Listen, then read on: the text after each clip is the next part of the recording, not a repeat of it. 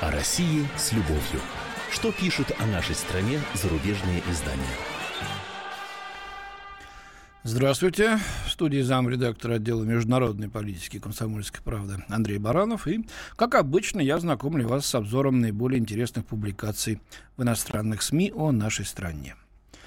Да, почитал я эти публикации на этой неделе. Знаете, впору, наверное, переименовывать эту мою передачу. Какая-то там любовь. Сейчас бы ей больше подошло название «России с неприязнью», «Со злобой», а все чаще даже с ненавистью, наверное. Уж очень похолодали наши отношения с Западом за последнее время. И вина за это лежит отнюдь не на Москве. И уж во всяком случае не только и не столько на Москве, как это представляют западные СМИ.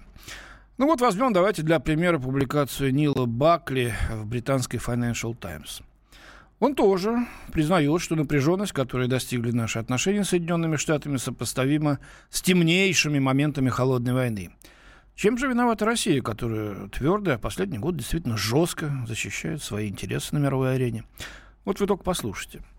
Это выражение гнева русских рассчитано прежде всего на то, чтобы поломать 25-летний Пакс Американа, сложившийся после холодной войны, полагает Бакли. Пакс Американа – это такое мироустройство, в котором мир по-американски, если дословно переводить с латыни, да, в котором Соединенные Штаты играют важнейшую и главенствующую роль. Дальше читаем. Пока Запад обвиняет Россию в срыве переговоров по Сирии, Москва, как и в случае с Украиной, предлагает своим гражданам и каждому, кто готов их слушать, совершенно другие сюжеты о неуступчивых США, полных решимости поддерживать исламских террористов, сражающихся с законным сирийским правительством. Конец цитаты. По мнению Бакли, все это, несмотря на иронию, очень опасно, и Россия со своей политикой ходит по лезвию бритвы. Вот так. То есть, по его логике, если мы встаем на его точку зрения, да, поддерживаем ее, мы должны смириться с лидерством США и исключительностью американской нации, как говорил президент Обама, встроиться в их миропорядок на том, причем месте и на тех условиях, которые нам укажут. Сидеть на этом месте и не вякать. Мы говорим, ребята, так не пойдет. Мы на роль вашего вассала не годимся. А нам в ответ, ну, смотрите, да играете с по лезвию бритвы, ходите.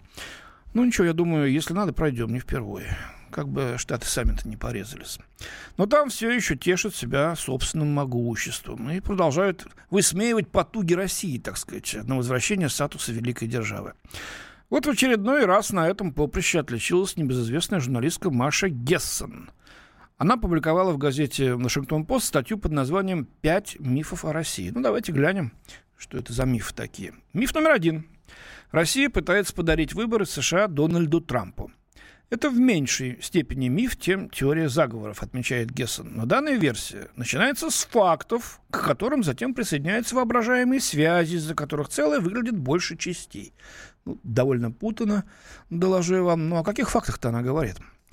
Факт тот, что Путин хотел бы, чтобы президентом стал кто угодно, только не Хиллари Клинтон, утверждает журналистка.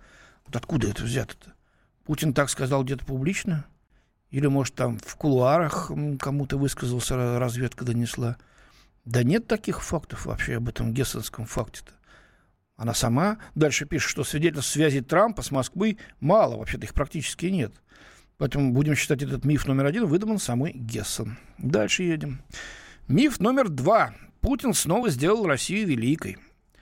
Средний россиянин сейчас существенно богаче, чем 20 лет назад, но беднее, чем 5 лет или даже 2 года назад, когда цены на нефть, которые поднимаются и падают, не подчиняясь Путину, были на пике, говорится в статье. При этом, хотя трудно получить надежную статистику, похоже, что в России один из самых высоких процентов убийств в мире. И эти показатели не улучшались, даже когда налаживалось положение в экономике. Я не знаю, как связано вот, Россия великое и количество убийств. Но как раз число тяжких преступлений, включая убийства, сильно сократилось. Есть, конечно, отдельная статья коррупция, хищение. Мы ее не касаемся. Да, это проблема.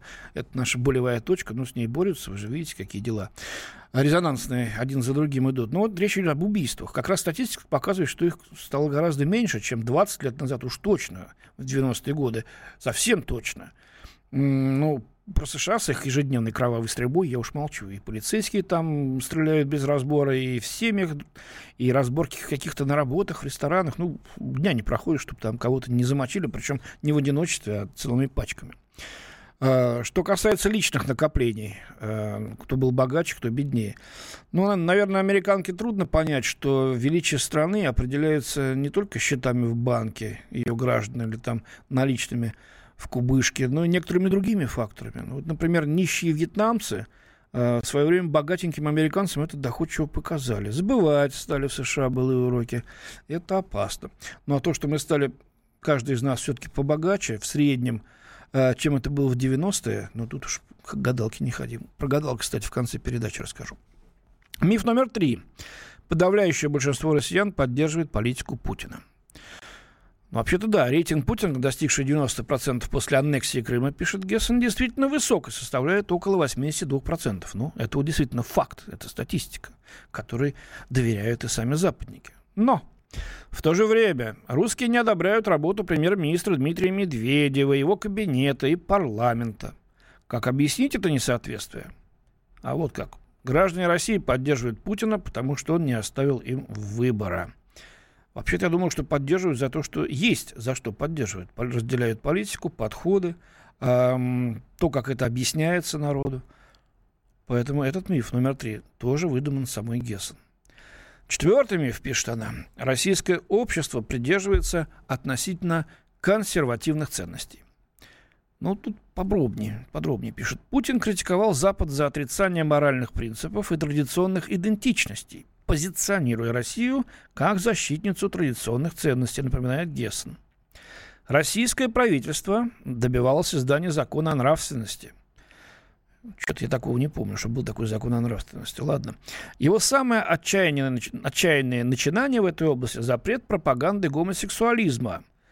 Минуточку, среди несовершеннолетних. Об этом не добавляет наша уважаемая авторесса. И закон о запрете усыновления детей из России людьми из стран, где разрешены однополые браки. Это все пишет журналистка Маша Гессен, которая, я... Чего ж тут скрывать-то, сама призналась, является открытой лесбиянкой. В результате, говорит она, Россия стала маяком для озлобленных, крайне правых экстремистов со всего мира, которые притягивает ее видимый традиционализм. Ну, вообще-то, ты что там, 4, я хотел сказать, 3/4, 9/10 всего мира это традиционные люди, традиционной ориентации с семьями, которые хотят быть... традиционно жениться, выходить замуж за представителя противоположного пола, рожать детей, растить их, воспитывать, быть счастливыми в браке. Но есть меньшинство, поэтому их так называют, меньшинство. Так что же всех остальных называть крайне озлобленных-то экстремистов, которых притягивает видимый традиционализм? Ну, я опять-таки напомню, Маша Гессен сама себя, значит, позиционирует как члена ЛГБТ-сообщества, она лесбиянка, вот тут ее, наверное, на больную точку ей наступили. Правительство Путина, пишет она, продает в своей стране смутное видение воображаемого традиционного прошлого и врагов, которые предположительно ему угрожают.